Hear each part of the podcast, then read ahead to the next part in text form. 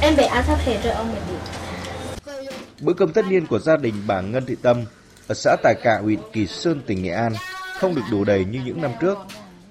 Nhưng trên mâm cơm ngày cuối năm của gia đình bà vẫn đủ đầy thịt cá.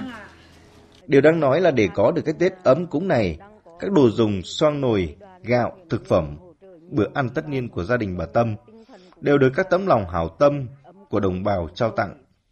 Còn nhiều khó khăn, nhưng gia đình bà vẫn có được bữa ăn đoàn viên. Dù là khó khăn nhưng mà cũng đang có cái cái đoàn thuyền huyền hỗ trợ nhiều thì bà cũng coi như là tinh thần cũng rất là ấm cúng phấn khởi Kinh khủng này nước về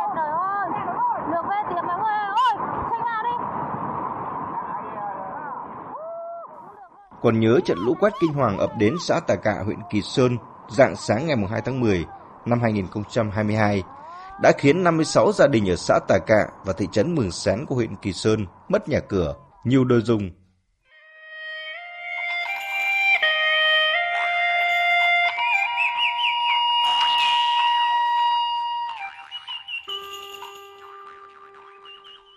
Hôm nay, trong chiếc lán dựng tạm của gia đình bà Lô Thị Xoa ở bản Sơn Hà, xã Tà Cạ, huyện Kỳ Sơn cũng rộn ràng trong không khí Tết.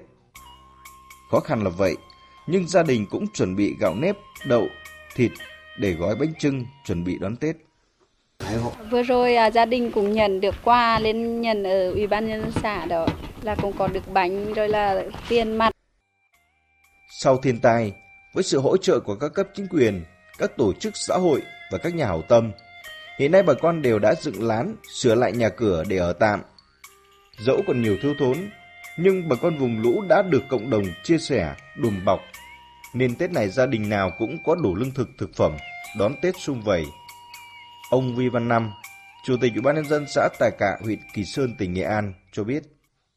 Chúng tôi là cùng đến thăm và à, tặng quà cho à, người dân, à, đồng thời là cũng à, đã có quà như là bánh kẹo, gạo và à, có một chút là à, tiền để mua là thực phẩm cũng như là à, à thịt để mà gọi à, bánh trưng.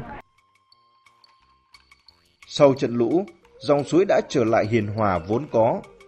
Tết đến xuân về, những đứa trẻ vẫn hồn nhiên nô đùa bên dòng suối đã từng khiến cho cha mẹ chúng mất hết nhà cửa, tài sản. Có thể vài năm nữa, người dân vùng lũ Kỳ Sơn mới lại có được cơ ngơi vốn có. Nhưng trong những ngôi nhà tạm, những bếp lửa vẫn đỏ rực để sưởi ấm và thắp lên niềm tin hy vọng vào ngày mai tươi sáng hơn cho người dân vùng lũ Kỳ Sơn.